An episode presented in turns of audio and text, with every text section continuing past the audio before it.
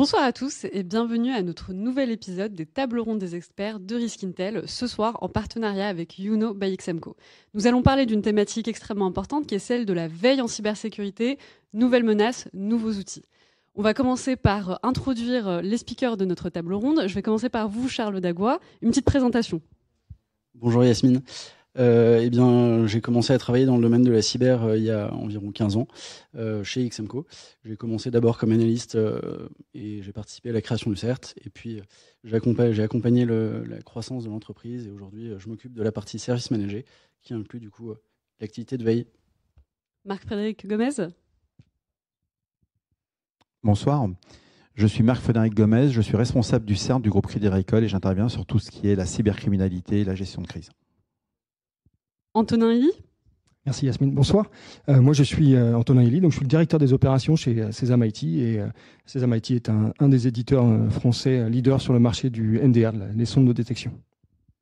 Olivier Jacques Bonsoir, euh, Olivier Jacques, donc directeur technique et scientifique de France Cyber Maritime. Euh, France Cyber Maritime, c'est une association euh, loi 1901 qui est basée à Brest mais à vocation nationale et qui travaille sur les sujets de la cybersécurité maritime et portuaire avec deux missions principales. la première, c'est d'opérer un CERT maritime sectoriel et la seconde, c'est de, contribuer au développement d'un écosystème de cybersécurité maritime pour couvrir les besoins particuliers du, du secteur. Étienne Baudin Bonjour, euh, Étienne Baudin, je suis en charge du CERT et du SOC euh, du groupe Caisse et Dépôts et je suis également un administrateur de l'association InterCert France euh, qui favorise le partage et les échanges entre équipes de réponse à incidents de sécurité.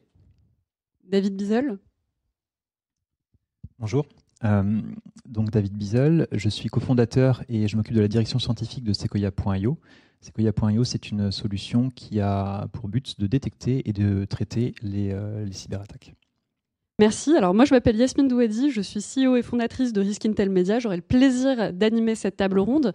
On va commencer cette table ronde par une question un petit peu provocante, mais volontairement. Est-ce qu'aujourd'hui, on a réellement besoin de faire de la veille en cybersécurité ou quelque part, on ne pourrait pas tout simplement mettre en place un bon antivirus? Je commence par vous, Charles Dagua. Alors moi, je vais répondre de manière formelle. Euh, oui, il faut faire de la veille euh, pour plein de raisons. La première étant déjà une complexification de l'environnement euh, IT avec ce qui a depuis quelques années été baptisé l'IoT, l'OT par opposition à l'IT.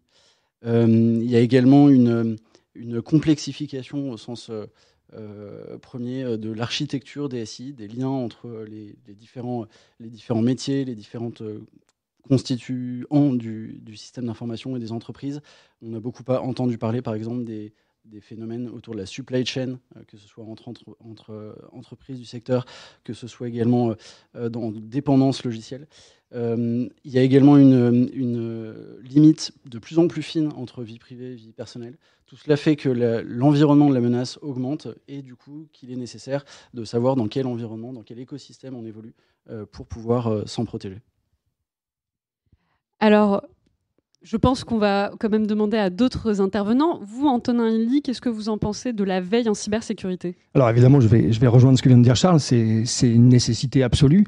Euh, aujourd'hui, de faire de la veille, on voit que le contexte évolue vite, très vite. On est face à une menace qui est, est très mouvante, euh, qui se professionnalise, qui gagne bien plus que la criminalité autour du trafic de drogue, par exemple. Donc, on n'a pas d'autre choix que d'essayer aujourd'hui de connaître nos adversaires pour pouvoir adopter une bonne posture de cyberdéfense. Donc on ne peut pas faire autrement que de faire euh, de, la veille en cybersécurité. Alors on peut l'appeler, euh, de plein de noms différents, mais, euh, c'est aujourd'hui une nécessité. Et, pour rebondir sur, sur ta question un petit peu provocante, je dirais que déjà l'antivirus, c'est faire de la veille en cybersécurité, puisque c'est déjà adapter des, pratiques malveillantes à, des signatures et permettre à une solution de protéger un système d'information. Merci Antonin. Marc-Frédéric Gomez, est-ce que vous partagez cet avis ou vous en avez peut-être un autre? Alors je partage à 100% cet avis, mais il ne faut pas oublier qu'il faut connaître son ennemi. Faire de la veille, ça va vous permettre de connaître la menace. Tous les chefs d'entreprise font de la veille sur leurs concurrents, font de la veille sur entre guillemets des risques potentiels, un cambriolage, un incendie dans leur euh, bâtiment. Et ben sur le risque cyber, c'est la même chose. En faisant la veille, on va pouvoir aussi faire des choix d'investissement est-ce qu'un antivirus et un ODR vont être suffisants? Est-ce que j'ai besoin de mettre en place des sauvegardes? Est-ce que j'ai besoin de mettre en place d'autres systèmes de sécurité et faire appel à des experts? Donc oui, c'est indispensable de faire de la veille. Après, on les va expliquer durant cette table ronde comment nous allons faire cette veille sans que ça vous coûte un bras. Merci. Alors, c'est vrai que nous, on a aussi voulu demander un petit peu l'avis du public, donc on leur a posé la question, on a fait un sondage et on a demandé est-ce que vous pensez que la veille en cybersécurité doit être une obligation pour les entreprises On a eu la réponse 85% des votants, donc on était autour de 200 votants, étaient pour et 15 contre. Et on aimerait bien avoir votre avis, vous, sur ce plateau. Je vais commencer par vous, Olivier Jacques. Alors écoutez, effectivement, euh, pour prendre le monde maritime et portuaire dont, je m'occupe en termes de cybersécurité aujourd'hui, euh, on a des recommandations qui sont pas très vieilles, qui datent de deux ans quasiment, hein, euh, au niveau français, qui recommandent, alors c'est pas une obligation euh, euh, légale, mais qui recommandent en fait à ce que les, armateurs et les ports adhèrent à des services de, de veille hein, sectoriels en cybersécurité maritime. Donc ça, c'est vraiment ce qu'on essaie de créer avec le, le MCERT. Donc je pense que c'est plutôt une bonne chose. Pourquoi? Parce que nous, on s'aperçoit que c'est aussi un éveil des consciences. Euh, quand on est abonné à des services de CERT, quand on reçoit l'information de la veille sectorielle, ben, on découvre des choses dont on n'a pas forcément connaissance sur euh, bah, des menaces qu'on n'avait pas anticipées, des nouveaux modes d'action, etc. Tout ça. Et nous, le retour qu'on a aujourd'hui après un, euh, un, peu plus d'un an et demi de fonctionnement de l'association France Cyber Maritime, c'est ça. C'est voilà, un service de veille, ça ouvre les consciences de beaucoup de gens. Et alors effectivement, je suis pas forcément pour une contrainte réglementaire très forte là-dessus parce que on, sait toujours que ça n'a pas forcément le, les, effets escomptés. Mais mais la, recommandation, l'explication, surtout hein, la sensibilisation des acteurs, euh, je pense que ça, marque vraiment des points euh, très importants. Et nous, on voit déjà de très bons retours au, bout d'un an et demi de fonctionnement du, du MCERT chez nous. Merci. Alors, on voit bien qu'on a une tendance favorable à la mise en place d'une veille en cybersécurité. Est-ce que vous partagez, vous, David, euh, l'avis de le rendre obligatoire en entreprise? Bah, Je vais peut-être m'inscrire dans les 15%, justement. Mais je vais rejoindre Olivier, parce qu'effectivement, c'est le terme obligation qui me, qui me dérange le fait d'imposer euh, la nécessité de mettre en place euh, une veille, je trouve ça euh, presque, on va dire, dommageable. la veille, comme je dirais comme, comme la prose pour Monsieur Jourdan, c'est quelque chose qui peut être fait sans le savoir, qui peut être généralisé partout dans l'entreprise. Et si on réussit à faire bien les choses, justement, cette empreinte globale dans l'entreprise, qu'on réussit à la, à la capter dans une zone centrale, ça permet vraiment de bénéficier et d'irriguer toute l'entreprise comme ça. Mais c'est plus un enjeu, je pense, de, formation, de sensibilisation que d'obligation qui va permettre de rendre ça, de rendre ça efficace. Merci beaucoup. Alors, Étienne Baudin, vous allez trancher. Est-ce que vous êtes pour Est-ce que vous êtes contre? Merci. Euh, moi, je suis plutôt euh, contre également. Je rejoins euh, l'avis de mes collègues. moi, je pense que, en fait, c'est, je pense que malgré tout, c'est une obligation, mais par défaut, en fait. Je pense qu'aujourd'hui, on n'a plus vraiment le choix de, de s'y intéresser ou de ne pas s'y intéresser. On est obligé de s'y intéresser du fait des enjeux, du fait des menaces qui sont présentes et qui vont nous cibler. Euh, donc ne pas, ne pas faire de veille, c'est euh, agrandir le risque euh, d'avoir une menace contre son système d'information qu'on n'aura pas pu anticiper, qu'on n'aura pas pu prendre le temps de résoudre et qui va apporter un dommage financier ou, autre très fort sur l'entreprise et qui peut donc la mettre à terre potentiellement. Merci. Alors, on va rentrer un petit peu plus dans le cœur du sujet, sur la méthodologie plus particulièrement. Quelles sont pour vous, en fait, les sources à privilégier lorsqu'on fait de la veille en cybersécurité? Je commence par vous, Charles. Merci, Yasmine. Euh, le premier point pour revenir sur l'aspect méthodologique, euh, c'est peut-être la maîtrise du cycle du renseignement. Euh, savoir pourquoi on collecte de l'information, savoir, une fois qu'on a défini cet objectif, quelle, quelle source aller chercher pour faciliter une analyse et ensuite une dissémination de cette information, de ce renseignement auprès euh, des bons interlocuteurs euh, dans l'entreprise, dans la structure. Ça, c'est le premier point. Une fois qu'on a, euh, a cet aspect méthodologique qui est, est cerné, il est important, je pense, de, de différencier quelques types de. Enfin, déjà d'identifier des sources qualifiées et ensuite, pour ces sources qualifiées, de différencier quelques approches. Euh, l'aspect euh, purement technique avec euh, différentes mailing lists, des blogs d'éditeurs, de chercheurs, des publications ou des sites d'éditeurs. ça, ça va être une première approche vraiment centrée sur la technique. Quelles sont les vulnérabilités qui sont connues, qui sont identifiées et convient de, dont il convient de se protéger. après, on va aller sur des choses de plus en plus précises qui peuvent débuter sur ce qu'il y a autour de l'environnement de l'entreprise. Donc, je ne sais pas, ça peut être l'aspect juridique, ça peut être l'aspect concurrentiel, l'aspect des attaquants. Et puis, on va aller vers des besoins d'automatisation ensuite qui vont nécessiter euh, d'avoir euh, des marqueurs pour caractériser cette veille technique euh, qui permettront d'analyser, de comprendre, d'automatiser certains mécanismes dans l'entreprise pour se protéger contre les différentes menaces. Donc voilà différentes, différents aspects de cette méthodologie et avec un élément fort autour du cycle du renseignement. Merci beaucoup Charles. Alors Marc-Frédéric Gomez, on en parle beaucoup aujourd'hui de la veille en cybersécurité. Vous, qu'est-ce que vous pouvez nous dire sur la méthodologie à mettre en place? Alors, dans les méthodologies, il faut rester pragmatique et simple. Avant de commencer à, commencer dans des cycles de renseignement, ce type de choses, c'est de se faire accompagner quand on n'a pas le niveau de maturité en atteinte, qu'on n'a pas d'experts, et d'utiliser déjà les sources ouvertes. Il faut savoir que des médias comme euh, Twitter euh, vont vous renseigner énormément par rapport à la menace. Des, des forums comme Telegram sont aussi ouverts. Et euh, vous avez des prestataires spécialisés qui vont vous permettre de vous focaliser sur la bonne veille. L'objectif n'est pas de faire une revue de presse, de voir, voilà, il y a telle vulnérabilité sur tel type de smartphone ou autre. Ça a très peu d'intérêt pour votre entreprise. Ce qui va être intéressant, ça va être vraiment de se dire, dans mon secteur d'activité, voici le type de menace. La méthodologie que je vais mettre en place, c'est de vraiment avoir une remontée par rapport aux menaces de mon secteur d'activité et par rapport à ce que je fais ce que j'utilise comme euh, système d'information. Voilà, de notre euh, rester simple. Merci beaucoup. Antonin Elie, vous en pensez quoi, vous, de la méthodologie Est-ce que vous pouvez compléter? Alors, sur la, sur la méthodologie euh, qui, est, liée au choix des sources, euh, encore une fois, c'est particulier. On a un certain nombre de questions à se poser avant de choisir une source. Nous, chez Césame, par exemple, euh, la première chose qu'on se pose comme question, c'est on regarde qui, on regarde quoi, on regarde pourquoi, on regarde pour qui? Parce que ça va déterminer les sources. des sources, il en existe une multitude. on, on, a parlé des sources ouvertes. Alors là, on les compte même plus, tellement elles sont nombreuses. Il y a des sources qu'on dit commerciales ou premium euh, qui sont plus ou moins justes, qui sont plus ou moins belles, qui sont plus ou moins éthiques, mais peu importe, euh, elles peuvent être intéressantes parce qu'elles sont liées à des, travaux de recherche euh, extrêmement pointus, extrêmement poussés, qui peuvent apporter de la matière extrêmement intéressante, en particulier sur des menaces très spécifiques. On parle de, menaces silencieuses, etc. Et puis après, on a quelque chose dont on parlait tout à l'heure, les ISAC, qui sont d'autres formes de sources de données où on partage de manière très sectorielle sur des organisations types ça peut aussi avoir un intérêt de s'inscrire dans un ISAC et d'aller échanger avec ses pairs dans un, dans un secteur particulier. Donc, euh, choisir sa source, il n'y a pas une, une seule réponse, il y en a une multitude, tout va dépendre de ce qu'on regarde, pour qui on le regarde, comment on le regarde. Merci beaucoup. Je vais juste réagir pour nos auditeurs. Un ISAC, ce sont des, centres qui sont sectoriels. C'est-à-dire que vous allez avoir des ISAC sur le domaine de la finance, sur le domaine de l'industrie, sur le domaine médical.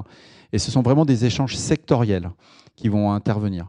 Et il faut être introduit pour avoir accès à ces informations. On ne peut pas y aller euh, de soi-même en disant Tiens, je vais me connecter sur le FISISA qui est celui du Financial Sectors. Et celui-ci, on n'aura pas accès. Il faut que quelqu'un vous introduise. C'était juste cette petite précision. Et au niveau des sources ouvertes, il ne faut pas hésiter à s'appuyer sur des prestataires. Si on prend aujourd'hui en source ouverte, c'est plus d'un million de sources qui sont aujourd'hui agrégées chaque jour. C'est ce qu'on voit, nous, à travers certains prestataires. Aucune entreprise réellement on a la capacité à agréger un million de sources tous les jours. Donc il faut vraiment se céder et se faire appuyer par des prestataires. Merci beaucoup. Alors, vous avez tous mis en avant finalement l'importance euh, des sources et j'aimerais rentrer un petit peu plus sur le détail. Quelle est aujourd'hui la place des réseaux communautaires et plus particulièrement euh, le recueil de sources en peer-to-peer? Est-ce que c'est quelque chose qu'on doit privilégier aujourd'hui ou juste ne pas mettre de côté? Je commence par vous, Étienne Baudin. Merci. Effectivement, je pense que c'est aujourd'hui absolument essentiel d'échanger euh, avec, avec ses pairs, avec, avec ses communautés. Aujourd'hui, c'est quelque chose qu'on fait beaucoup, évidemment, entre, entre équipes de réponse à incidents au travers de l'Intercert. Et on, voit les résultats à chaque jour au travers des échanges qui peuvent naître, soit simplement entre membres, soit directement avec l'ensemble de la communauté pour partager et échanger. Et euh, ces, ces, groupes, euh, ces réseaux communautaires, finalement, à eux-mêmes deviennent des nouvelles sources de veille euh, pour, pour apprendre de l'information, pour être au courant de quelque chose avant même que, que la plupart des gens n'en aient conscience, et pour pouvoir réagir de fait le plus vite possible par rapport à cette éventuelle nouvelle menace qui vient de se, se produire. finalement, c'est quelque chose aussi d'important à ne pas mettre de côté. Exactement. Pardon. Et vous, Olivier Jacques, vous en pensez quoi? Le, le MCERT étant membre de l'Intercert France, je ne vais pas euh, aller trop euh, à l'encontre de ce qui vient d'être parfaitement dit. Euh, non, ce qui est important déjà, c'est effectivement un CERT sectoriel, c'est un, tiers de confiance. Il faut comprendre que quand on est une, entreprise, on a tous des vulnérabilités, on connaît des cyberattaques, on peut avoir du mal à aller dire ben, j'ai été victime d'une cyberattaque ou j'ai eu détecté ça ou je l'ai détecté avec beaucoup de retard. Voilà le fait d'avoir un tiers de confiance à qui on peut euh, transmettre cette information-là, qui va l'anonymiser, la, retransmettre, c'est quelque chose d'attendu et d'important. Donc c'est le rôle des ISAC, effectivement, qui est plutôt euh, un acronyme d'origine américaine, mais on, commence à voir ça qui arrive en, Europe. Et le rôle des CERT sectoriels, c'est vraiment ça, hein, c'est de collecter l'information, de l'analyser, euh, l'analyser, l'anonymiser, de la retransmettre au sein d'une communauté. Et on voit que ça commence vraiment à à faire son effet et a, bien fonctionné. On a de plus en plus nous de remontées euh, d'armateurs et de ports qui, euh, euh, qui n'hésitent plus à nous dire bah, moi j'ai été victime d'une tentative d'arnaque au président, voilà tous les éléments que j'ai eus, etc. Est-ce que vous pouvez diffuser Ils nous demandent même est-ce que vous pouvez anonymiser et diffuser ça auprès de, des adhérents? Et nous on le fait avec beaucoup de, beaucoup de plaisir. Donc ça, ça commence vraiment à apprendre et, et les gens comprennent vraiment l'importance d'être bien organisés face à des gens qui attaquent en face et qui sont extrêmement bien organisés aussi. Après, ce qui est important aussi, c'est euh, euh, de travailler avec, avec ses pairs, mais aussi à l'extérieur. Donc, nous, on a des partenariats avec la, avec la Norvège, avec les États-Unis, parce que euh, le cyberespace, il ne s'arrête pas aux frontières de l'Hexagone, hein, notamment dans le, monde, dans le monde maritime et portuaire. Donc, ça, c'est extrêmement important. Donc, voilà, c'est vraiment ça qui, qui nous, nous, nous importe. Et puis, ben, l'intérêt aussi des échanges intersectoriels. Euh, nous, on voit qu'on a pas mal de, points communs avec le monde de l'aviation, notamment, ou avec le monde du spatial, hein, parce qu'on a des, systèmes de télécom par satellite à bord des bateaux. Donc, je pense que là aussi, c'est quelque chose qu'on a euh, peut-être euh, vocation à développer dans les années à venir avec des, partages plus, denses entre les secteurs qui ont des, points communs ou des, des sources d'attaque aussi qui peuvent être un petit peu communes. On en reviendra euh, justement sur euh, toutes les questions sectorielles. Donc finalement, euh, ces réseaux communautaires sont des réseaux qui dépassent les frontières de la France. Hein. Je comprends que c'est quelque ah, chose. Largement, mais ils doivent, ils doivent dépasser les frontières de la France parce que réfléchir simplement sur la frontière hexagonale, c'est pas, c'est pas suffisant. Après, effectivement, il faut toujours le faire avec, avec prudence, avec, avec mesure. Et, nous, là, les, échanges qu'on a aujourd'hui avec, avec l'étranger montrent leur pertinence. On a vraiment des échanges qui sont de très très bon niveau, avec des informations qu'on n'a pas forcément nous à notre niveau parce qu'on les veille pas. Et à l'inverse, on diffuse des informations que d'autres ne veillent pas. Et donc, comme ça, ensemble, on est, on est plus fort. Donc, cette, cette notion de, travail pair à pair avec des, homologues, certes, à l'étranger, c'est vraiment euh, extrêmement important. David Bizel, vous souhaitiez peut-être réagir un petit complément, euh, parce que quand on parle des réseaux communautaires, ce qu'il faut bien voir, c'est qu'au sein de ces communautés, il y a un périmètre qui est défini. On a parlé de l'intercert, euh, le périmètre intercert, effectivement, c'est un scope qui va être français. Euh, on a d'autres communautés qui sont associées, par exemple, je pense à des thématiques techniques sécurité, dans lesquelles là, on va trouver des groupes d'experts spécialisés sur des domaines particuliers. Et euh, on va dire, des entreprises peuvent parfois être envieuses de dire, bah, moi, j'aimerais bien être dans ces communautés pour être alimenté. Il y a deux choses déjà par rapport à ça, c'est qu'en général, et Marc-Frédéric l'a dit tout à l'heure par rapport aux ISAC, il faut, souvent montrer patte blanche. C'est qu'il faut être légitime finalement pour rentrer, voire potentiellement avoir fait une démarche. Euh, et il ne faut pas, justement, si une entreprise, on va dire, dispose en interne d'une structure de type CERT, euh, je l'inviterais vraiment à s'ouvrir vers l'extérieur parce que c'est en se rapprochant de ces structures euh, communautaires euh, qui permettent justement d'avoir ces échanges que, à travers cette structure CERT, ça va permettre de distiller du savoir, de la connaissance qui sera très, très valorisante, enfin très valorisée après dans l'entreprise. Par curiosité, vous disiez il faut montrer patte blanche. Est-ce que vous pouvez peut-être aller un petit peu plus loin? Bah, Exemple tout simple, les ISAC une approche sectorielle. Si vous êtes euh, une structure de l'aviation, vous n'allez pas rentrer dans une structure qui est dédiée à la pharma. Et c'est aussi simple que ça. C'est vraiment des fois par rapport juste à l'étiquette que vous avez, vous êtes légitime pour rentrer ou pas dans telle ou telle organisation. Ce n'est pas des choses forcément très compliquées, c'est juste qu'il y a une notion de cohérence. Et justement, pour que le, réseau d'échange fonctionne bien, bah, il faut qu'il y ait de la cohérence entre les membres. Si tout le monde parle de tout et n'importe quoi parce qu'on a fait rentrer tout, le monde euh, de façon n'importe comment, ça n'a plus forcément de sens. Allez-y, Étienne. Oui, juste un point également euh, intéressant, je pense, à ajouter, c'est que quand on veut euh, intégrer dans ce type de, réseau, il faut euh, accepter de partager. Il ne faut pas juste rentrer pour écouter les autres et, récupérer l'information. je pense que c'est aussi important, évidemment, de, partager aux autres ses échecs, ses réussites et ensemble grandir, finalement Alors, vous parliez justement de la veille sectorielle. On va rester un petit peu sur la méthodologie. Est-ce qu'aujourd'hui, il est plus pertinent, quelque part, de faire une veille sectorielle ou de ratisser large pour s'assurer justement de meilleurs résultats? Quelle est la meilleure démarche? Alors, je ne sais pas si s'il y a une meilleure démarche. Hein, encore une fois, il, faut toujours s'adapter à un contexte ou à un besoin. Euh, je vais prendre un exemple très bête, mais qui est très parlant. Euh, Demain, je dois aller faire de la veille stratégique pour un avionneur. Immédiatement, on va dire, OK, secteur de l'aviation, de l'aérospatiale, je vais cibler toute ma, veille en cybersécurité sur l'aérospatiale. Parce que je me doute que ce que craint l'avionneur, c'est qu'on lui vole sa propriété intellectuelle sur les plans d'avion. Mais en fait, non.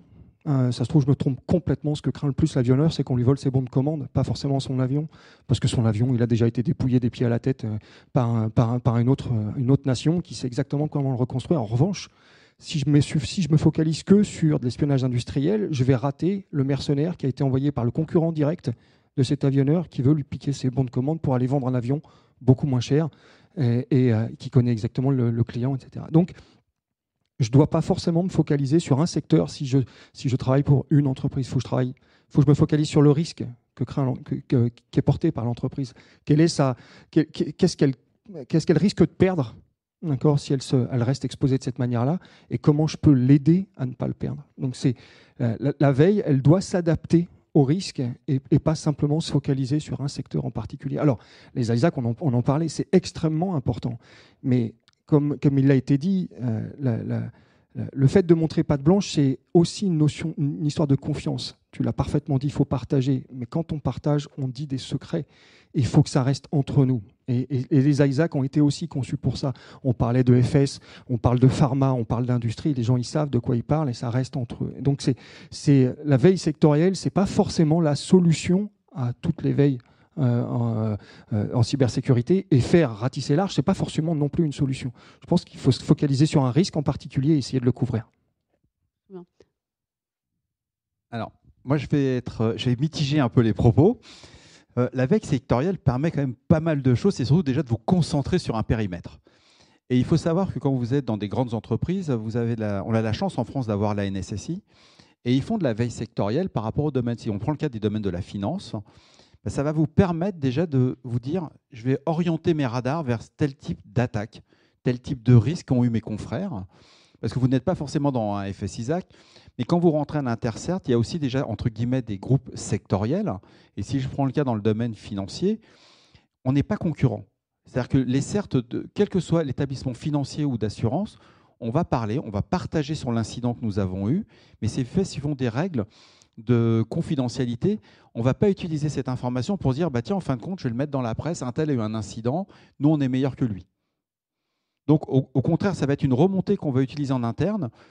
On a eu tel sujet qui est, remonté, il y a tel groupe d'attaquants qui est en train de nous menacer, et il a déjà fait tel dégât ailleurs.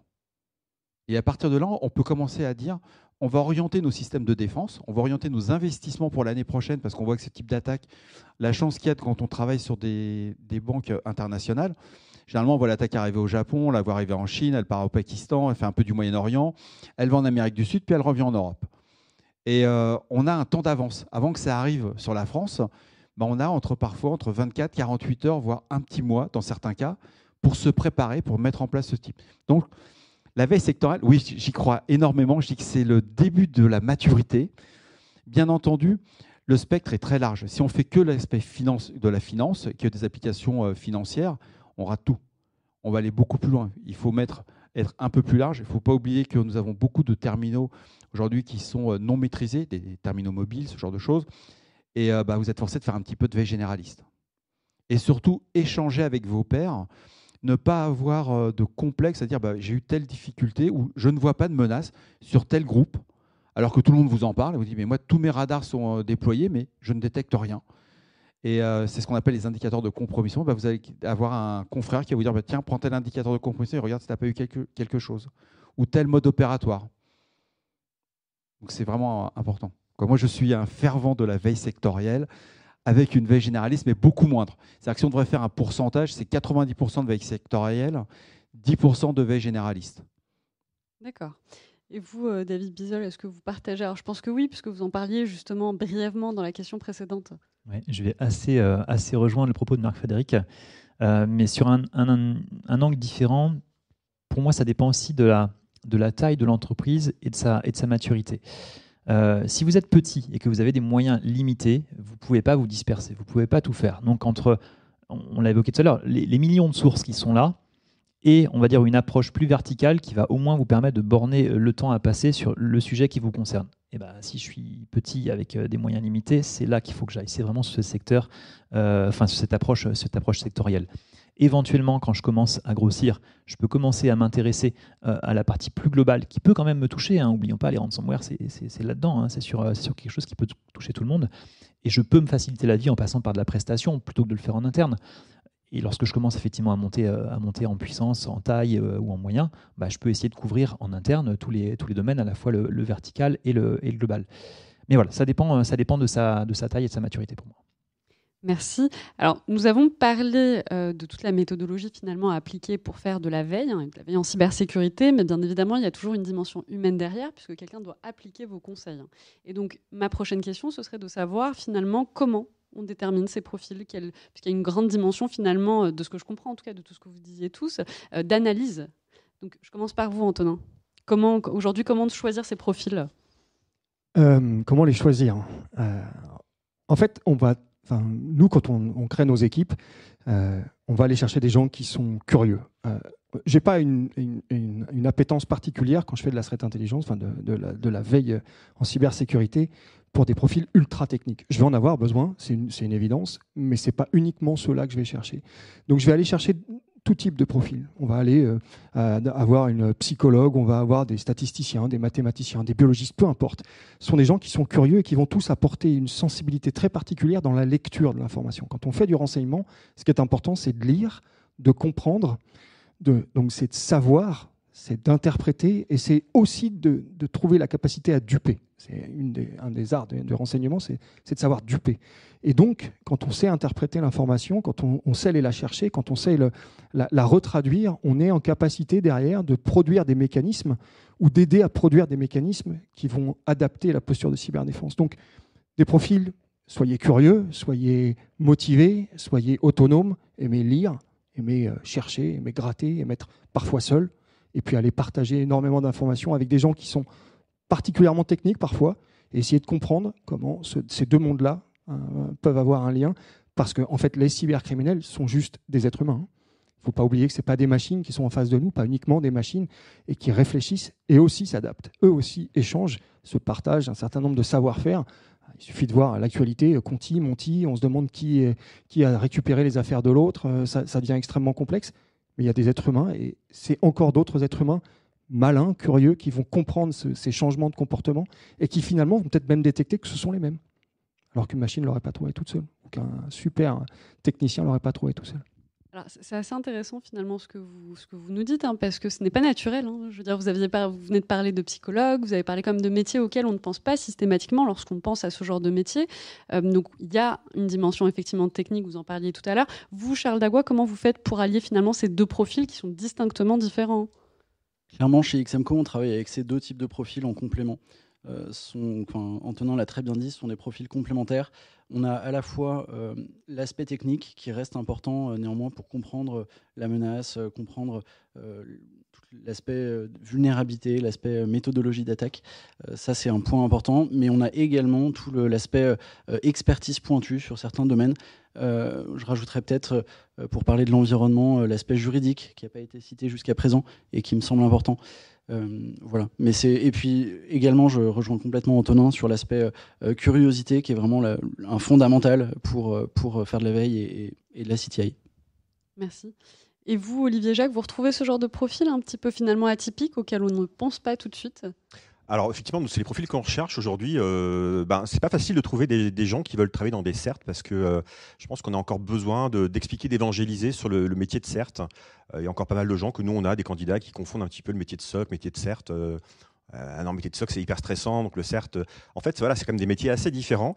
Effectivement, des, profils atypiques, nous, c'est ce qu'on recherche. On aime bien les profils atypiques, hein, des gens qui ont des diplômes assez différents de ce qu'on pourrait attendre, qui ont des compétences linguistiques, des fois aussi assez originales. On n'en a pas parlé, mais c'est quelque chose qui peut, qui peut faire partie de la chose.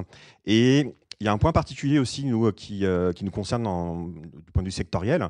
Bah, c'est un attrait pour le secteur aussi. C'est-à-dire que euh, quelqu'un qui fait de la veille en cybersécurité maritime sectorielle, bah, qui ne s'intéresse pas aux bateaux, aux ports, au système particulier qui aborde des bateaux, etc., bah, ça va être un petit peu compliqué pour lui. Donc, nous, on essaye d'encourager. Donc, on, va faire souvent des visites d'infrastructures, de, de, stations de pilotage ou de bateaux, etc., pour montrer ce que c'est que les équipements, etc. Mais voilà, il faut, il faut avoir une appétence pour la technique, c'est sûr, et puis une envie de découvrir des fois des systèmes d'information ou des, euh, des, choses complexes. Hein. Je pense qu'une banque, pareil, hein, c'est quelque chose qui est extrêmement complexe en termes de système d'information. Euh, il faut, il faut pas, faut pas que ça fasse peur. Il faut, au contraire, il faut se dire chouette, tu vas apprendre quelque chose, quoi. Euh, nous, je pense que si on est tous là à faire de la cybersécurité après autant de temps, c'est parce qu'on on en apprend tous les jours. Hein. Moi, je ne revendique pas du tout un titre d'expert en quoi que ce soit parce que j'en apprends tous les jours. C'est ça qui, qui, est vraiment intéressant. Donc, effectivement, cet aspect curiosité, remise en question, volonté d'apprendre, qui, qui, pour nous est vraiment essentiel dans les, profils que l'on recherche. Et on recrute d'ailleurs, j'en profite, s'il y a des, des gens qui sont intéressés, n'hésitez pas à venir à Brest, il, fait beau et, c'est sympa. J'allais faire passer le même message sur le recrutement, mais c'est surtout le fait quand, quand vous travaillez dans un CERT, c'est la passion qui doit être vraiment votre premier moteur. C'est-à-dire si vous êtes intéressé par le secteur, c'est encore, c'est encore mieux. Visiter des salles de marché, c'est très sympa, mais il n'y a pas que ça dans des établissements financiers. Et euh, il faut avoir aussi ce petit esprit qu'on a tous un petit peu aimé quand on était beaucoup plus jeune, c'est jouer au Cluedo. Ça, fait sourire, mais avoir quelqu'un qui aime résoudre des problèmes, parce que travailler dans un CERT, c'est résoudre des problèmes. On va jamais vous on va jamais vous émettre une, des solutions, vous n'aurez que des problèmes à résoudre. Et c'est vraiment important d'avoir ce côté profil. Nous, on voit sur des gens qui font de la CTI chez nous, bah, on a une cryptographe. Mais à côté de ceci, bah, elle parle trois langues. Et euh, c'est vraiment indispensable d'avoir des gens avec une culture générale importante. Les aspects techniques, on trouve, il n'y a, pas de sujet là-dessus mais avoir des personnes qui sont très, euh, comment curieuses. C'est vraiment un point important et qui vont vers les autres. Alors, aller vers les autres, c'est pas qu'ils soient expressifs, euh, mais qui sont dans le mode j'essaie de comprendre quelle a été la démarche de l'attaquant, pourquoi il, essaie d'employer tel chemin, jusqu'où il va aller. Et c'est des vraies problématiques qui sont hyper sympas. Vu comme ça, ça n'a pas l'air d'être très sexy, mais je vous assure, quand on travaille à 2 h du matin, qu'on veut trouver le gars, ça marche super bien. Finalement, le maître mot, c'est que nous recrutons. Alors, je, voudrais juste. Oui, n'hésitez pas, je suis tout à fait disponible. Alors, j'ai envie d'étendre un petit peu cette question parce que vous le disiez tout à l'heure, euh, Olivier. Finalement, vous avez, il y, a une difficulté à recruter. Est-ce que cette difficulté vient du fait que peut-être que ce sont des profils qui ne comprennent pas qu'elles peuvent être un atout dans la cybersécurité? Vous parliez de psychologues, hein, typiquement. Est-ce que ces gens-là, naturellement, euh, se disent que ce sont des métiers vers lesquels ils doivent se tourner? Donc, est-ce qu'il n'y aurait pas quelque part peut-être un effort à faire pour les chercher? Oui, mais je pense que c'est aussi aux structures euh, globales de, laisser la porte ouverte à ce genre de profil.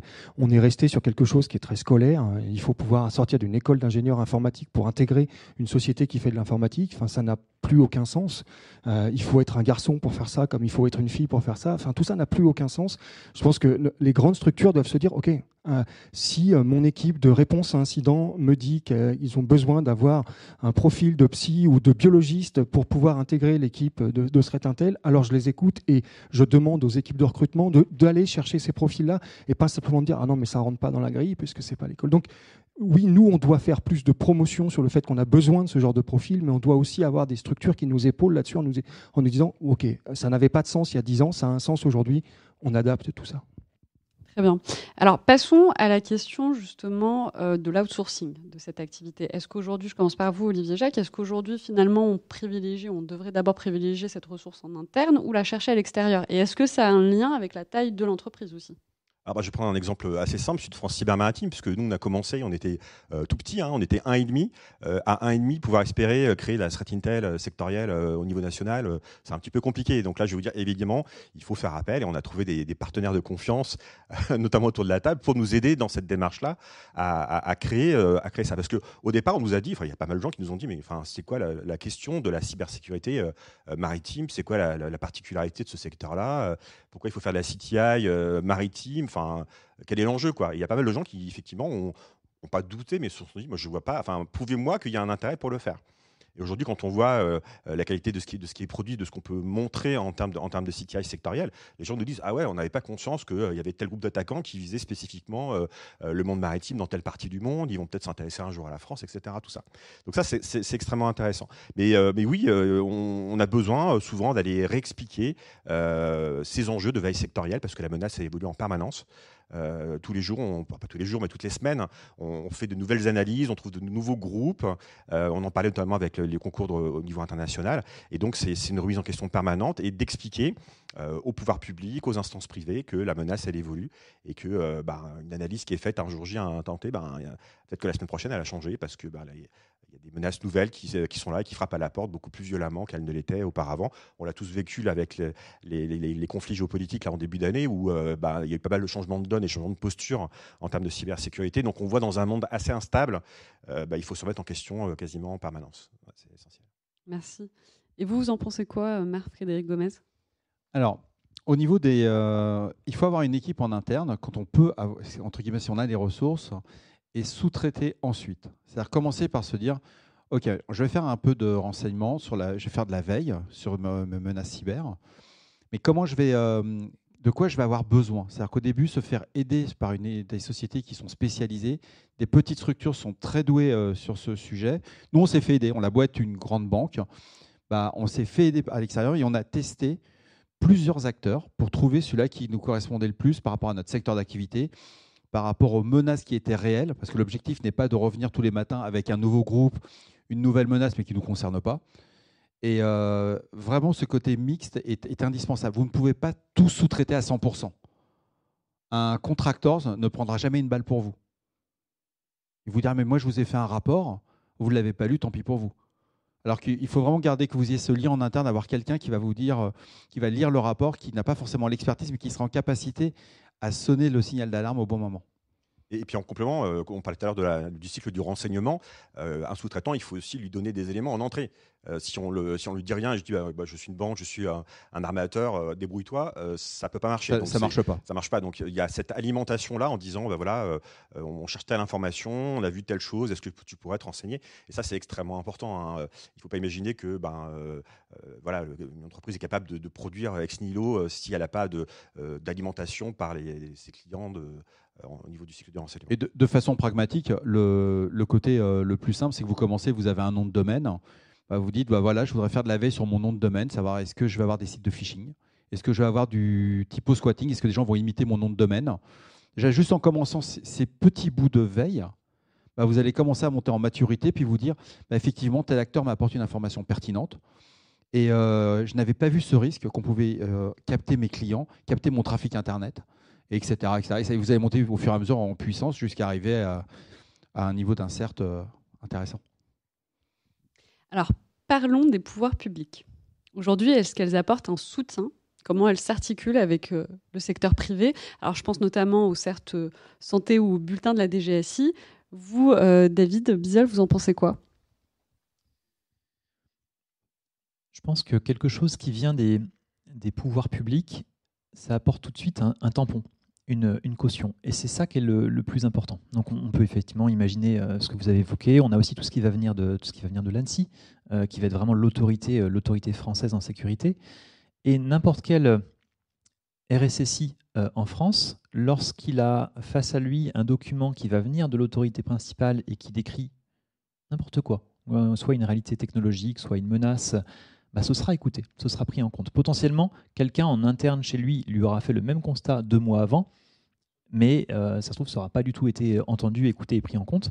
Là, il y a cette caution, il y a ce tampon, il y a cette, cette déclaration, euh, enfin, ce, je dirais ce saut national qui demande souvent de faire des choses aussi, et à ce moment-là, les actions vont être suivies des faits. donc, ça a un vrai poids.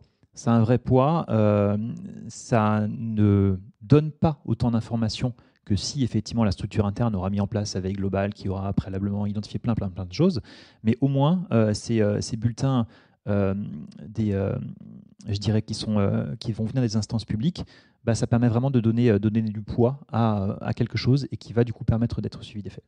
Merci. Oui ça va surtout légitimer, entre guillemets, les actions faites en interne par l'entreprise. Parce que si on prend le cas des bulletins de l'ANSI sur des bulletins d'alerte, bah, vous allez avoir le début du chemin on va vous dire, bah il y a telle menace qui est faite, il y a tel groupe qui, s'intéresse par exemple à des hôpitaux, voici leur mode opératoire, et ça va vous permettre tout de suite de savoir si vous en interne, vous êtes prêt ou pas à combler cette menace. Et euh, aujourd'hui, si vous consultez le site de l'ANSI, il y a vraiment une mine d'informations qui est gratuite. Il n'y a rien de payant. C'est extraordinaire cette chance qu'on a nous en France. On peut s'appuyer sur des documents comme le guide de l'hygiène. Rien qu'en suivant ce simple guide, ainsi que sur les guides sur tout ce qui est renseignement CTI, alors c'est le terme anglais, je sais que l'ANSI euh, traduit beaucoup de termes anglophones. Euh, je n'ai pas le terme français, je suis désolé. mais tout ce qui est veille sur la menace bah, vous permet tout de suite de pouvoir justifier auprès de votre direction. Bah voilà, on est en train de travailler sur tel sujet. on pense que c'est intéressant parce qu'on va être ciblé. Et ce côté, comme tu disais David, ce tampon bah, permet de légitimer le fait qu'on va travailler sur ce sujet, qu'on va brûler du fuel tout simplement, sans forcément trouver parfois une menace ou un résultat qui va nous toucher. Oui, on parlait euh, tout à l'heure du cycle du renseignement et sans remettre euh, du tout en cause la qualité de l'information euh, qui peut être produite par les autorités, qualité qui était mise en avant par David. je pense que par rapport au cycle du renseignement, il y a peut-être une difficulté dans la dissémination de cette information et donc parfois dans l'exploitation qui peut en être faite par, par, euh, par les différentes entreprises. Donc il y a une, une, information de grande qualité qui est produite. Par contre, elle n'arrive pas toujours au bon destinataire et l'action n'est pas toujours prise pour autant. D'accord. Et vous, Olivier Jacques, vous en pensez quoi du rôle du pouvoir public? Finalement, on a eu plusieurs réponses. Hein, donc, euh. Oui, oui, il va toujours avoir des réponses euh, enrichissantes. Alors, nous, c'est un petit peu particulier parce que France Cyber Maritime Association, on a des gens du secteur euh, privé, on a des gens du secteur public, on a même un collège acteur public. donc, l'ANSI est adhérente notamment de France Cyber Maritime comme cybermalveillance.gouv.fr. Donc, voilà, on a des échanges très fréquents avec eux. Alors, le soutien pour nous, il a été très concret. Hein. déjà, on a eu un soutien financier dans le cadre du plan de relance, comme des certes régionaux hein, qui vont également être financés dans, ce cadre-là. Donc ça, c'est déjà un gros appui pour lancer euh, ce centre de coût, finalement, qui est le CERT. Euh, sans cette, ce support financier-là, ben, on n'aurait pas, pu démarrer notre activité euh, très clairement. Après, il y a eu une démarche d'incubation aussi euh, par l'ANSI qui est extrêmement euh, valorisante et importante, euh, puisque en six mois, on a pu rencontrer quasiment tous les experts du renseignement d'intérêt cyber en France et qui ont pu nous expliquer comment monter un CERT et quels écueils éviter. Donc ça, c'est un premier, un premier point. Et après, sans reprendre ce qui a été dit, je pense qu'il faut aussi penser à tout ce qui est relations bilatérales avec les, pouvoirs publics. On attend souvent beaucoup d'eux, ce qui, est normal. On a une belle agence en France, donc c'est bien d'attendre beaucoup d'elle, mais aussi pouvoir lui donner des informations. Donc nous, typiquement, le bulletin qu'on produit euh, au profit de nos 60 adhérents, ben, on le diffuse à l'ANSI. Euh, et, des fois, ils y trouvent des choses effectivement que eux n'avaient pas euh, forcément vues parce que extrêmement sectorielles, extrêmement tournées vers les ports ou les armateurs qui n'ont pas forcément les capacités de veiller à leur niveau. mais voilà, donc l'échange, il doit être vraiment également bilatéral. Je pense que c'est extrêmement important. C'est extrêmement important et ils sont demandeurs. Il faut savoir que lors des réunions sectorielles avec l'ANSI, il, il y a un tour de table qui est fait et il y a un échange qui va dans l'autre sens. Il n'y a pas que l'ANSI qui alimente. C'est-à-dire qu'on n'est pas en mode on va écouter et on dit rien, c'est on va échanger. Bah, nous, on a vu ça, puis, et au fur et à mesure, quand on fait le tour de table, bah, on découvre que bah, c'est les mêmes menaces, c'est les mêmes groupes. Et derrière, l'avantage, c'est que la puissance de l'agence, c'est qu'elle peut faire un focus sur une menace qui est commune. Et là, c'est vraiment un gain de temps. Et, et là, le service public, il est au rendez-vous. Merci. Juste, juste, pour euh, compléter ce que disait euh, Olivier Jacques, euh, côté InterCert France, l'ANSI subventionne également euh, l'association.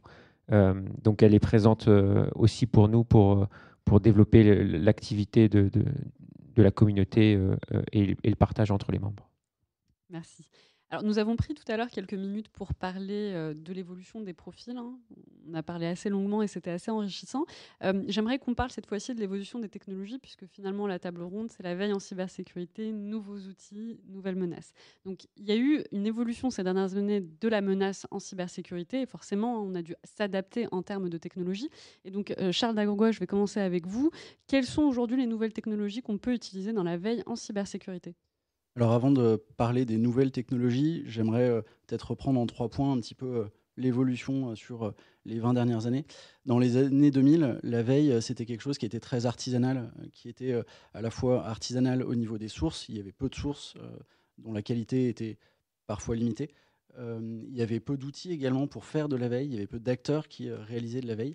C'est quelque chose qui a évolué dans les années 2000 avec la création de différents standards. On peut penser euh, à la, base euh, du MITRE, euh, la, base CVE, on peut penser aux standards des CPE également, qui ont vu leur adoption croître jusqu'aux années 2010. Aux années, dans les années 2010, on est arrivé sur une période de maturation, on va dire, de, la thématique de la veille, qui a été, dont les entreprises se sont emparées, dont les professionnels, les sociétés se sont emparés. Les éditeurs ont également joué leur jeu, enfin une part du jeu, en produisant euh, plus ouvertement du renseignement euh, sur les problèmes qui euh, les concernaient et sur la façon de, les corriger. et puis, dans les années 2010, on a vu ensuite apparaître des premiers standards, non pas sur la définition de l'information, sur la, caractérisation de l'information, mais plutôt sur l'échange de cette information. On a vu apparaître aux alentours des années 2015 des standards comme Stix, Taxi, pour faciliter la structuration, l'échange de ces informations entre partenaires, entre outils. On a vu également des outils apparaître pour faciliter l'échange industriel de ces informations, comme on peut penser à des plateformes comme MISP ou comme euh, OpenCTI.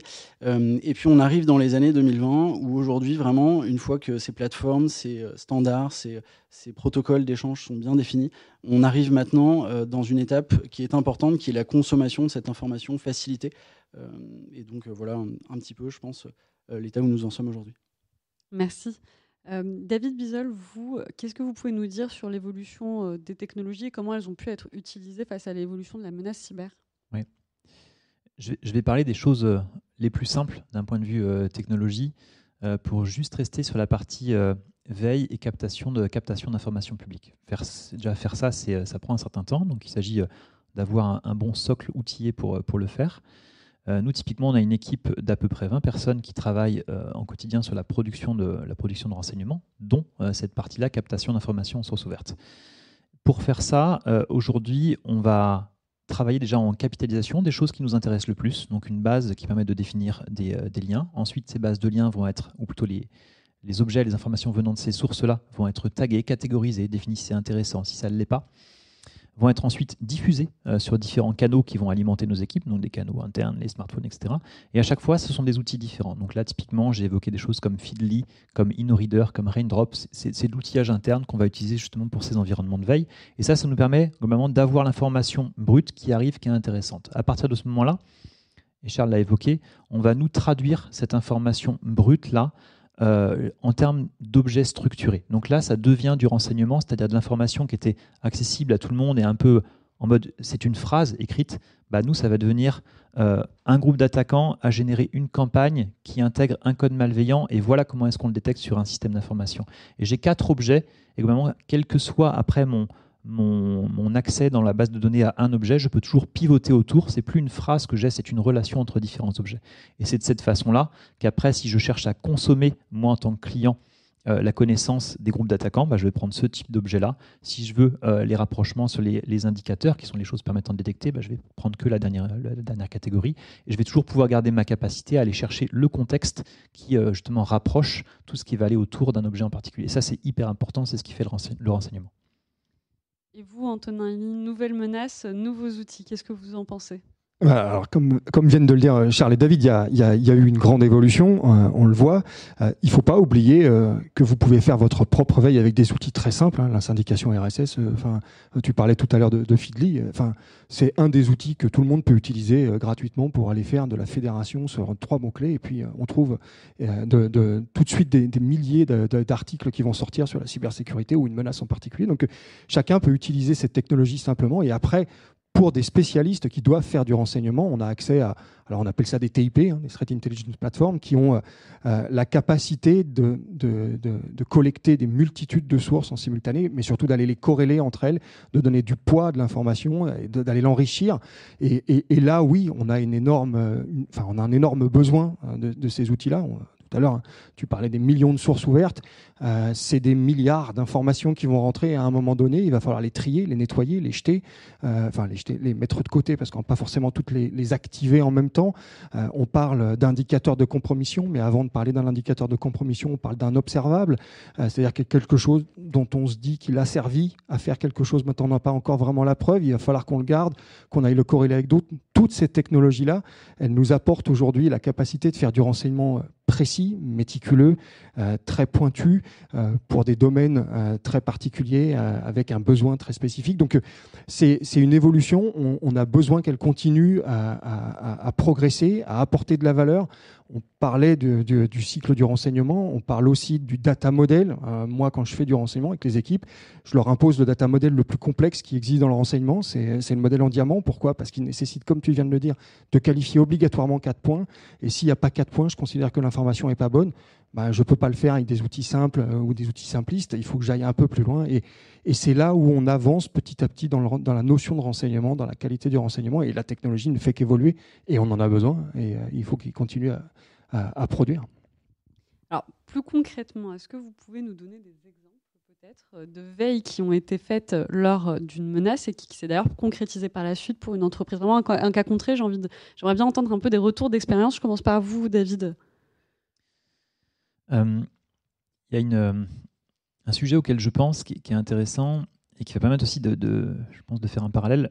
La veille, c'est ce qu'on capture aujourd'hui, mais qui en général représente le passé. C'est vraiment ce qu'on va capturer aujourd'hui. Quelqu'un d'autre en a parlé. Il en a parlé par rapport à ce qui s'est passé chez lui euh, hier, il y a un mois, etc. Donc c'est la captation aujourd'hui du passé. Si la veille, si cette veille, elle a un enjeu de pouvoir être actionnée pour la détection, ça veut dire que cet enjeu de détection, il est dans mon passé. Ça veut dire si c'est dans mon système d'information, c'est pas forcément quelque chose que je vais rencontrer aujourd'hui, mais c'est peut-être quelque chose qui s'est passé avant. Et donc c'est de ça dont je vais parler. Euh, on a, il y a à peu près un an, je crois, on branche un nouveau, un nouveau périmètre SOC euh, dans notre solution. Euh, sur la partie XDR, donc qui, qui, permet aux équipes SOC justement de détecter les attaques sur leur périmètre. Et quelques jours passent, et d'un point de vue de notre, nos travaux sur la threat intel, on travaille sur une investigation sur un groupe, un groupe iranien. Et donc du coup, en rentrant euh, dans la base de connaissances, justement la le mode opératoire et les indicateurs de ce groupe, ce groupe iranien, euh, il s'avère qu'on retrouve dans les informations du passé, à travers un mécanisme qui s'appelle le Rentro Hunt, qui permet de trouver, lorsqu'on définit des nouveaux indicateurs, la recherche dans le passé des objets connus de ce périmètre-là, bah, on trouve un indicateur justement dans ce périmètre client euh, associé à cette attaque iranienne. Et ce client-là, du coup, était ravi de pouvoir avoir, à travers une veille d'aujourd'hui euh, connaissance qu'il y a plusieurs mois au préalable, euh, cette attaque, on va dire, était arrivée sur son périmètre. Qu'est-ce que vous en pensez, vous, euh, Antonin un cas concret. Hein. Alors, c'est toujours compliqué parce qu'il ne faut pas qu'on dévoile un certain nombre de, de, de, détails qui sont plus ou moins croustillants et qui pourraient intéresser beaucoup de monde, mais on ne peut pas le faire. Euh, typiquement, avec Sésame, euh, on, on, donc on, on, fabrique ce qu'on appelle des, des, scénarios de détection avancés qui sont liés, qui sont produits grâce euh, aux équipes de renseignement. Et on était en train de travailler sur la production d'un scénario qu'on envoie à, à certains de nos clients. Et euh, au moment où on l'envoie, le, client déploie et, se rend compte que euh, finalement, euh, il se met à sonner. Alors on s'est dit, c'est bizarre, ça ne concerne pas son secteur. Et en fait, attaque opportuniste. Et ça a fonctionné. C'est le, scénario détecte grâce à, l'enchaînement des règles concrètes et, à la threat intel qu'on avait produite pour justement créer ce scénario, détecte un cas concret d'une attaque qui était en train de démarrer. Euh, totalement opportuniste. L'attaquant, à mon avis, ne savait même pas du tout où il était. Mais, euh, et voilà, on a gagné un temps précieux. On a permis à ce client de, réagir extrêmement vite. Ça aurait pu être dramatique. Et, c'est un vrai beau travail de la threat intel associé à, des technos qui fonctionnent derrière. Étienne Baudin? Merci. Alors moi, je parlais plutôt euh, côté veille en vulnérabilité. et je pense en particulier à la vulnérabilité Log4j qui est sortie en fin d'année dernière euh, on a identifié euh, très rapidement euh, la vulnérabilité grâce à la veille qu'on avait en place au sein de l'équipe. Et en fait, avoir cette capacité et donc cette vulnérabilité identifiée aussi rapidement, ça nous a laissé derrière beaucoup de temps pour pouvoir mettre en place les mesures correctrices et, pour pouvoir bah, être prêt une fois que les attaquants allaient se mettre en place pour nous attaquer finalement. Euh, donc voilà, je pense que la veille, c'est aussi euh, du temps qu'on gagne par rapport aux attaquants lorsqu'ils vont tirer parti des vulnérabilités qui sont euh, publiques, mais dont l'exploitation est encore pas forcément triviale ou pas encore complètement automatisée. Et, il faut vraiment tirer parti de ce temps qu'on a grâce à, cette veille pour avancer et éviter le plus grave. Allez-y, David. Juste pour rebondir sur ce que disait Étienne, c'est vrai quand il y a une, vulnérabilité qui, apparaît, qui fait un peu le buzz, qui est un sujet chaud, c'est une course contre la montre en fait qui démarre, qui démarre effectivement d'un point de vue des attaquants parce que eux vont chercher à développer des, codes d'exploitation pour l'utiliser à leur profit le plus rapidement possible. Mais du coup, pour ceux qui font de la veille, de l'autre côté, côté défenseur, bah, il y a aussi euh, l'enjeu du temps qui passe pour euh, comprendre cette vulnérabilité et savoir mettre en place les mesures palliatives pour éviter justement que demain ou dans une semaine, bah, l'entreprise soit vulnérable à une attaque qui sera arrivée à ce moment-là. D'où l'importance de travailler en réseau. Et si on prend le cas de Log4j, bah, on l'a découvert comme tout le monde. On s'est dit, bon, qu'est-ce qu'on fait? Et plutôt que d'essayer de résoudre le problème tout seul, quelle que soit la taille de l'entreprise, qu'on soit un grand groupe ou une petite entreprise, c'est tout de suite de se dire, je vais contacter les autres équipes de réponse à incident. Voilà ce que je vois chez moi. Qu'est-ce que tu... Est-ce que, par exemple, on avait vu, il y avait des POC qui permettaient de simuler si la vulnérabilité était présente ou pas dans nos systèmes d'information. Il y en avait qui étaient bons, d'autres qui étaient moins bons. Et grâce à cet échange, bah, en quelques heures, vous avez gagné des semaines de travail. Vous êtes en capacité à dire, je vais mobiliser les ressources internes de l'entreprise parce que je sais que ce POC-là, lui, il fonctionne. Et vraiment, ce n'est pas un faux positif. On va pouvoir avancer dans le patch management et tout ce qui va se suivre derrière. Et, même chose euh, sur les règles de détection qu'on peut mettre en place. il y avait euh, sur cette vulnérabilité en particulier des, mécanismes de détection qui étaient possibles. Euh, et je me souviens qu'on se les partageait entre équipes bancaires à ce moment-là, puisqu'on a un réseau de confiance très, très fort. et c'est extrêmement enrichissant. On, gagne tous du temps à, partager et à, s'enrichir les uns les autres de, de cette information, de cette connaissance une petite pensée pour les, PME et les, euh, petites entités, que ce soit publiques ou privées. Euh, parce que la threat intel, euh, on en parle comme ça, mais il, y a plein d'entreprises encore en France pour qui c'est un monde qu'elles connaissent pas du tout, hein, parce que le monde de renseignement d'intérêt cyber, c'est pas quelque chose qui leur parle. des fois, elles n'ont pas encore de capteurs, même au sein de leur système d'information. elles n'ont aucune organisation. Donc, je pense qu'il faut aussi qu'on prenne le temps de l'accompagnement de ces structures-là.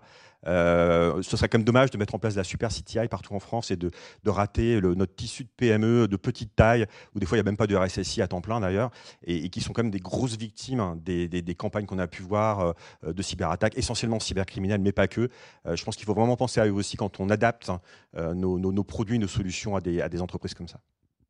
Alors, j'ai fait un peu de publicité pour ma paroisse. Il faut savoir que dans les banques, on fait des réunions de cybersécurité pour sensibiliser justement les dirigeants, les TPE, PME par rapport au risque cyber. Et on voit aussi pour leur. Il n'y a pas d'offre de service, on ne vend rien je vais être très clair, il n'y a pas d'offre. C'est juste vraiment sensibiliser sur le fait qu'une entreprise qui se fait attaquer, qui n'a pas fait de veille, généralement, c'est le dépôt de bilan. C'est ça la réalité. C'est-à-dire qu'on parle, quand on parle d'un ransomware, tout le monde se dit, c'est pas très grave. Je vais reformater mon PC, je redémarre. Mais quand la personne se rend compte que non seulement son compte bancaire a été vidé, que ses sauvegardes ont été détruites et qu'il n'a plus d'informatique, bah, dans la majorité des cas, il ne se relève pas. Et il n'y a pas de prêt à la consommation pour payer une rançon. Ça n'existe pas. Je suis désolé. Hein.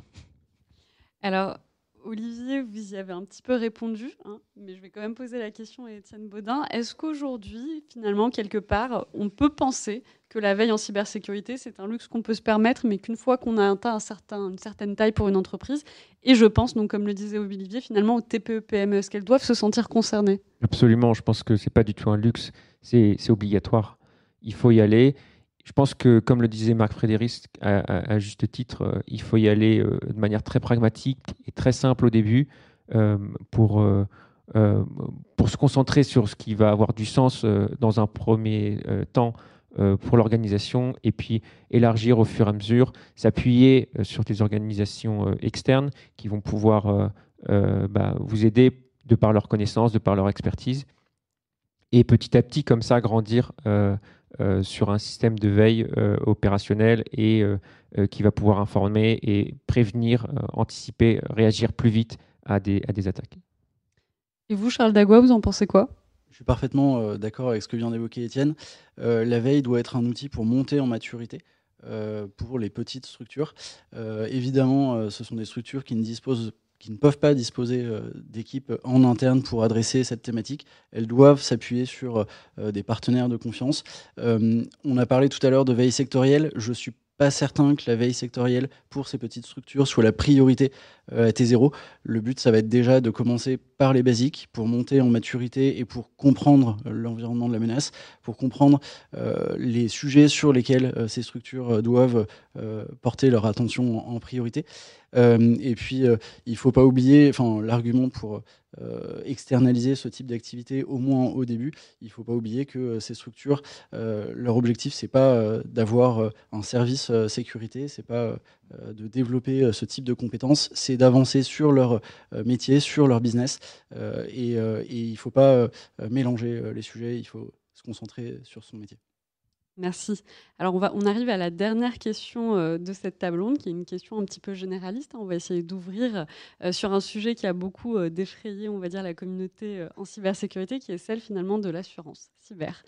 donc on le sait tous, on l'a vu, en hein, ce rapport dédié à essayer de développer l'assurance cyber en France pour protéger les entreprises françaises.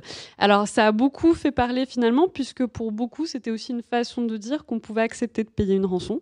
Alors ma question finalement pour la relier, vous allez y répondre, vous allez y répondre. Alors ma question pour la mettre en lien avec la veille, c'est est-ce qu'on peut imaginer un futur dans lequel finalement les assurances pourraient donner des primes plus élevées aux entreprises qui se seraient fait attaquer mais qui n'auraient pas mis en place finalement une veille en cybersécurité? Et puis plus largement, vous pouvez aussi donner votre avis hein, sur, cette, euh, sur ce rapport. Je commence par vous, Antonin Alors, euh, plus qu'une question généraliste, c'est une question sacrément piège, celle-là. Parce que. Euh, on finit bien. ouais, on finit bien.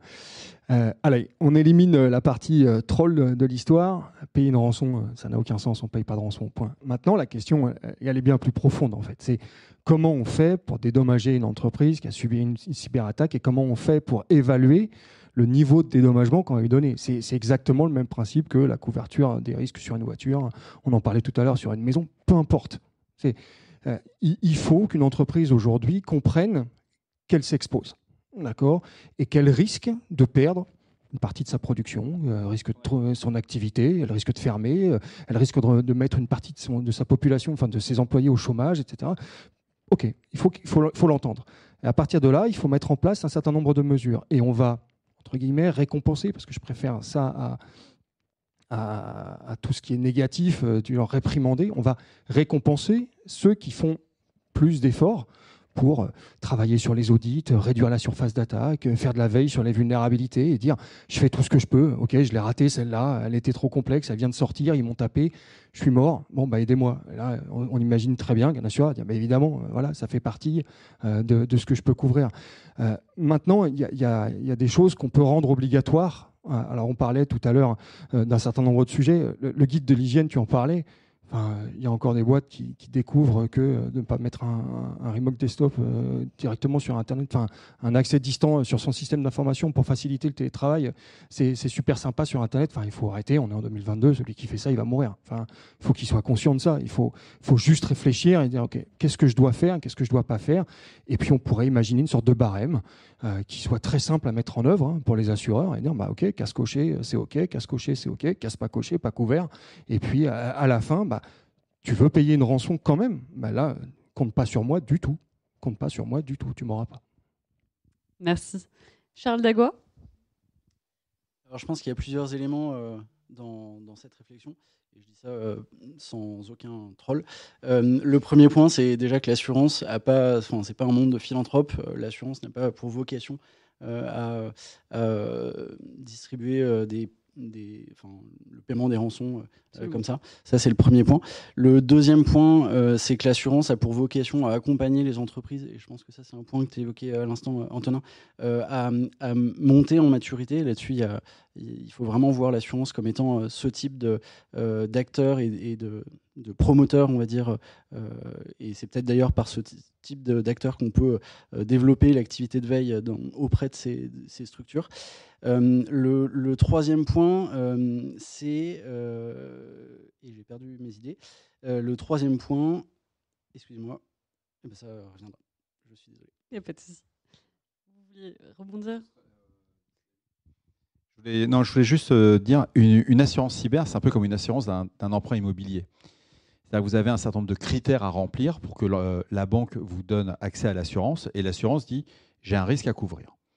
Donc pour une entreprise, une entreprise qui n'a pas de politique de sécurité, on va prendre le cas d'une TPE, PME, elle va faire une PSSI, ça n'existe pas, qui ne fait pas de mise à jour de ses systèmes d'information, si elle vient voir n'importe quel assureur et qu'elle dit je veux que vous m'assuriez le risque cyber euh, je ne parle même pas du paiement de la rançon, parce que là, on n'y est même pas. L'assureur va dire, mais attendez, là, il y a un risque majeur. Il est hors de question que je vous vende quelques, quelques contrats que ce soit sur le domaine cyber. Par contre, si on l'a face à une TPE qui est dans le domaine du numérique, qui est extrêmement euh, vigilante, qui a mis en place des processus, qui arrive avec le même type de demande, je voudrais avoir une offre qui me couvre contre des risques cyber, y compris le paiement de la rançon, bah, l'assurance va commencer à évaluer le risque, sachant qu'elle ne sera plus aussi, euh, j'en parlerai pas le terme naïf, mais elle n'avait pas vu ce risque-là il y a quelques années arriver, et depuis ces trois dernières années, le risque du ransomware maintenant est quelque chose qui a été identifié. Les assurances ont, bien compris que pour mettre en place un risque couvert, parce que c'est un risque qu'on va couvrir, eh ben, il y a des prérequis. C'est comme pour un prêt immobilier. Si vous annoncez que vous êtes en fin de vie, que vous êtes en phase terminale, etc., vous allez avoir du mal quand même à avoir un prêt. L'assureur va dire je ne peux pas couvrir ce risque parce que je vais prendre le carton. Et dans le cas de la cyber, ça va être pareil. Quand une TPE ou une PME va venir, il n'y a pas de politique de sécurité, il n'y a pas de, RSSI, de, à part le dirigeant qui dit bah oui, de temps en temps, je fais une mise à jour une fois tous les trois ans et je continue à utiliser du Windows XP sur mes caisses enregistreuses. Euh, l'assureur, il, il, il, est pas fou, c'est pas un fou furieux. Il va dire bah non, je peux pas vous assurer sur ce risque-là. Par contre, je vais vous assurer sur du cambriolage, du feu, sur d'autres points, mais pas celui-ci. Donc il faut vraiment, c'est, n'est pas du troll. Et le coût de la rançon, c'est un problème législatif, juridique qu'on n'a pas abordé.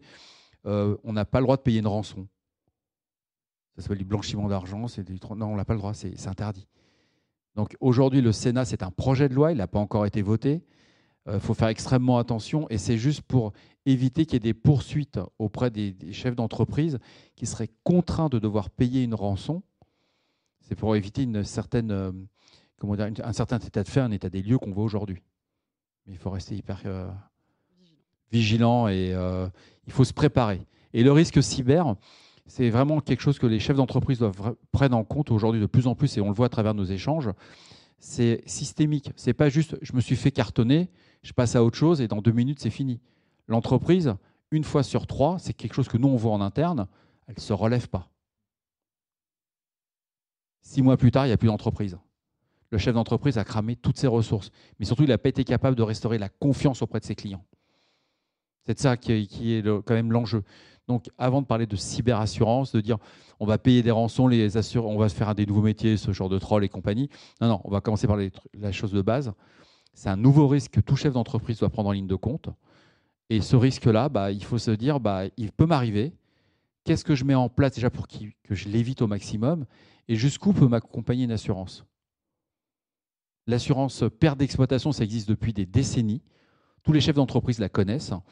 Eh ben, il faut l'adapter par rapport au risque cyber, mais euh, les assurants ne vous suivront que si vous avez mis en place des processus qui permettent de le réconforter, de se dire effectivement, vous avez une zéro day, vous allez vous faire cartonner comme tout le monde. Mais en aucun cas, vous allez, entre guillemets, l'assurant ne va pas vous prendre une zéro day, euh, voilà, ça fait partie du risque. Mais vous ne pourrez pas être mis en faute si tout le reste de votre parc il était euh, patché, vous avez tous les systèmes de sécurité, c'était cloisonné, bon bah ça fait partie du jeu. Et vous, David Bizel, vous en pensez quoi? Moi, je veux voir le bon côté, on va dire, de cette, euh, ces enjeux d'assurance, d'assurance cyber, dans la mesure où ça permet d'élever le niveau de sécurité. En tous les cas, c'est censé, euh, censé aller dans cette, cette direction-là. parce qu'effectivement, pour, pour être on va dire avoir ce contrat d'assurance, une, assurance demandera effectivement à avoir un, plan de conformité qui va être fait par la structure en face. Donc pour les grosses entreprises, on peut penser à, je sais pas, de la 27001 du PCI DSS. C'est lourd, c'est compliqué, il faut décliner plein, plein, plein de mesures. Mais lorsqu'on le fait, euh, on est quand même dans les clous, on va dire, d'avoir une sécurité qui est viable, qui est de, qualité et qui du coup résistera mieux face aux futures attaques. On peut imaginer ces référentiels de conformité descendu à un niveau granulaire beaucoup plus fin, qui serait celui de la PME. Alors forcément pas avec les mêmes exigences, hein. il faudrait vraiment simplifier énormément, peut-être basé sur, je sais pas, des guides, euh, justement, guides d'hygiène de l'ANSI.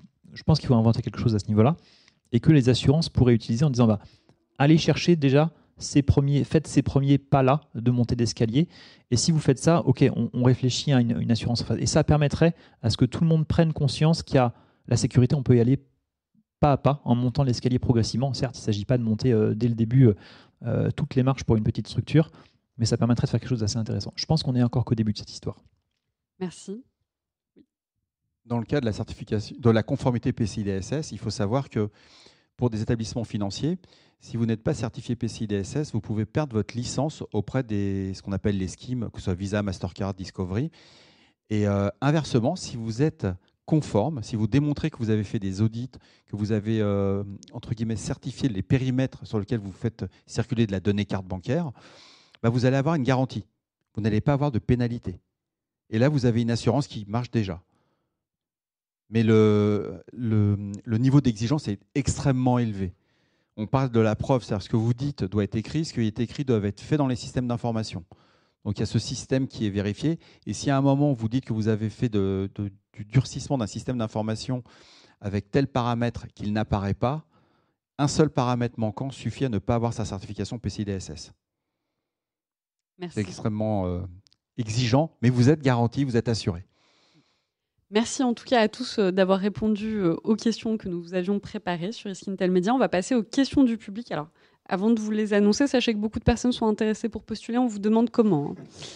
Donc, à, donner peut-être une information à la fin. Donc, je vais commencer. Malheureusement, on ne pourra pas tout prendre, mais on va en sélectionner quelques-unes. Alors, Pensez-vous judicieux de différencier un IOC, donc Indicator of Compromise, d'un IOA, Indicators of Attack?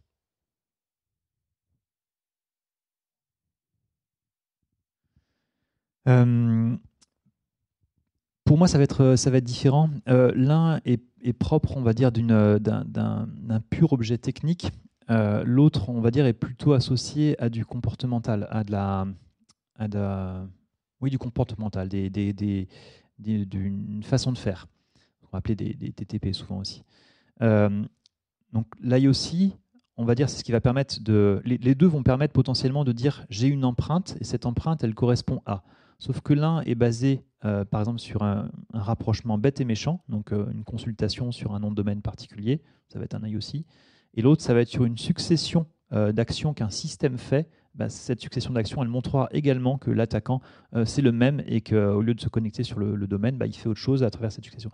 Ce sont des, objets différents, euh, façon de faire et, euh, et objets techniques, mais ça va permettre d'identifier ou d'indiquer effectivement le fait que derrière, il y a tel problème, tel attaquant.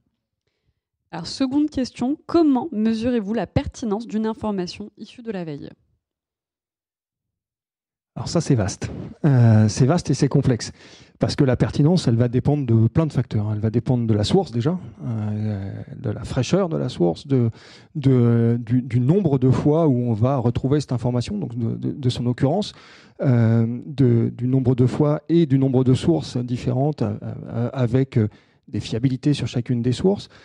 Et puis, de l'intérêt qu'on va avoir pour l'information à un moment, à un moment donné. C'est-à-dire que nous, un renseignement, quel qu'il soit, il va avoir un poids qui va changer de jour en jour en fonction de l'actualité, en fonction de la corrélation qu'on va faire avec d'autres événements. Donc, euh, c'est une notion qui est très particulière, la pertinence, euh, parce qu'elle va évoluer en fonction du contexte dans lequel on va utiliser la, dite information. Donc, euh, c'est primordial et, c'est ce, qui, ce qui caractérise, entre autres, la notion de renseignement. C'est d'être capable de faire, de, faire évoluer ce, score, ce poids euh, de chacune des informations, cette pertinence.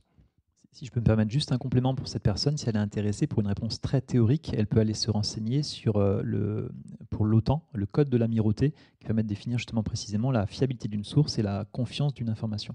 Ce serait la réponse théorique. C'est pas forcément marrant, mais. Ouais, exactement. Alors, troisième question, on a discuté de sources de veille standard, Twitter, commercial. Quelles sont les sources de veille moins standards Moins standard.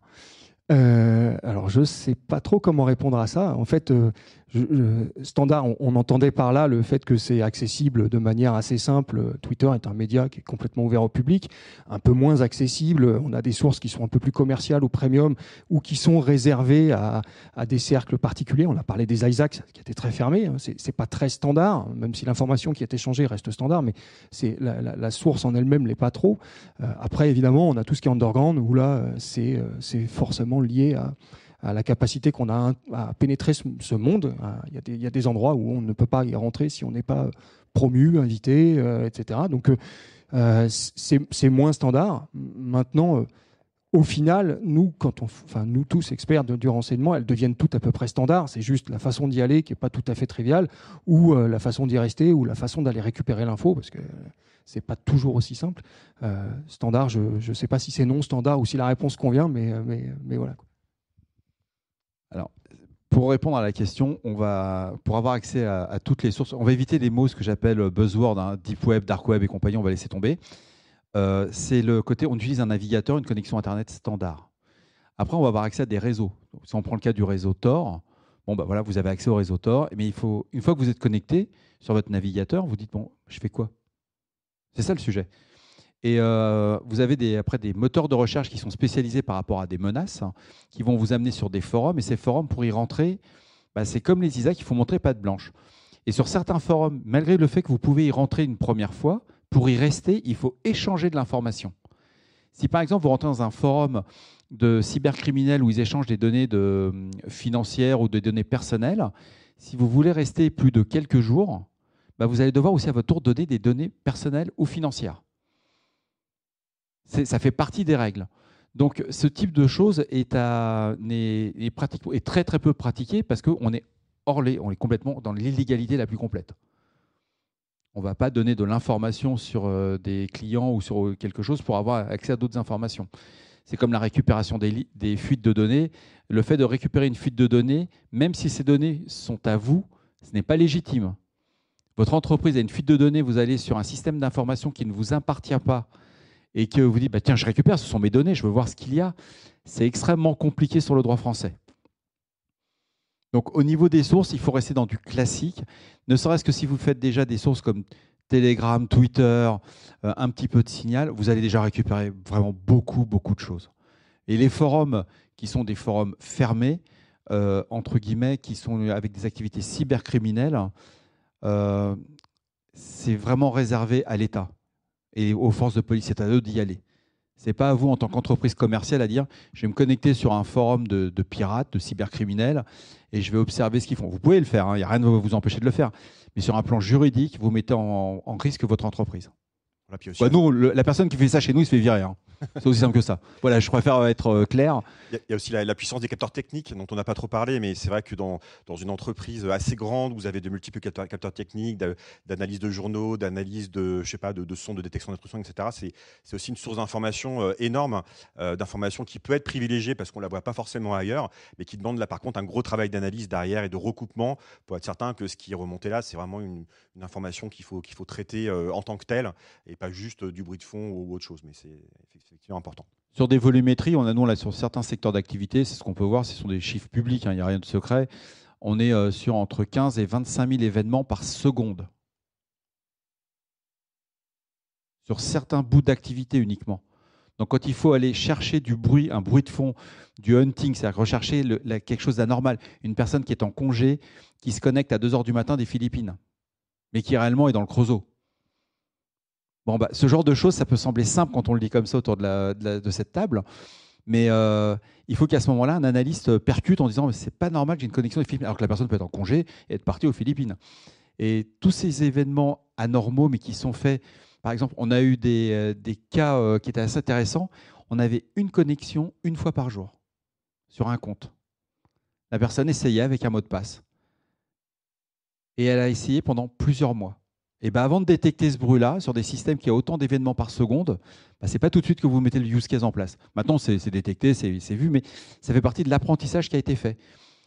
Et euh, c'est pire que ça quand dans les fuites de données de vos utilisateurs, il y a beaucoup d'utilisateurs qui utilisent le même mot de passe. Je sais, c'est des redites que l'on entend depuis des années. Et ben dans les attaquants, quand ils comprennent, quand ils ont fait un petit peu de LinkedIn, ils disent bah, tiens, telle personne travaille dans telle boîte, il a un accès sur euh, du cloud, sur une messagerie eh ben, je vais essayer les mots de passe qu'il a utilisés par ailleurs. Ça peut sembler euh, évident, foncer des portes ouvertes, ça marche super bien. Et le mot de passe admin 123, il existe très bien, c'est que password 01, ça marche très très bien. Alors merci à tous, on arrive à la fin de cette table ronde, on a beaucoup échangé, donc euh, je vous remercie réellement de, vos échanges et d'avoir bien voulu participer à cette, euh, à cette table ronde. Je remercie également le public qui est à distance et j'invite à nous rejoindre sur le plateau donc un, invité euh, pour vous annoncer une nouvelle.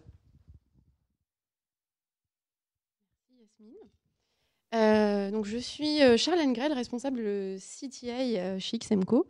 Et euh, je voulais vous partager euh, une importante nouvelle. Euh, nous vous proposons une, table ronde dédiée à la thématique autour de la montée, la montée des risques liés aux conflits mondiaux, notamment, et l'impact que ça peut avoir sur la redéfinition du paysage des menaces, des cybermenaces, l'impact sur les, équipes sécurité également. Donc on vous propose cette table ronde fin novembre. Donc après une, table ronde dédiée aux menaces liées au cyberespionnage l'année dernière, qu'on avait fait à peu près à la même période, on vous propose cette année une autre thématique d'actualité et qui, qui j'espère vous intéressera. Voilà. Eh écoutez, merci à tous. Je vous souhaite une excellente soirée. Toute l'équipe de Risk Intel vous remercie également, euh, Youno by XMCO. Et puis on vous retrouve très prochainement pour une nouvelle table ronde. Au revoir.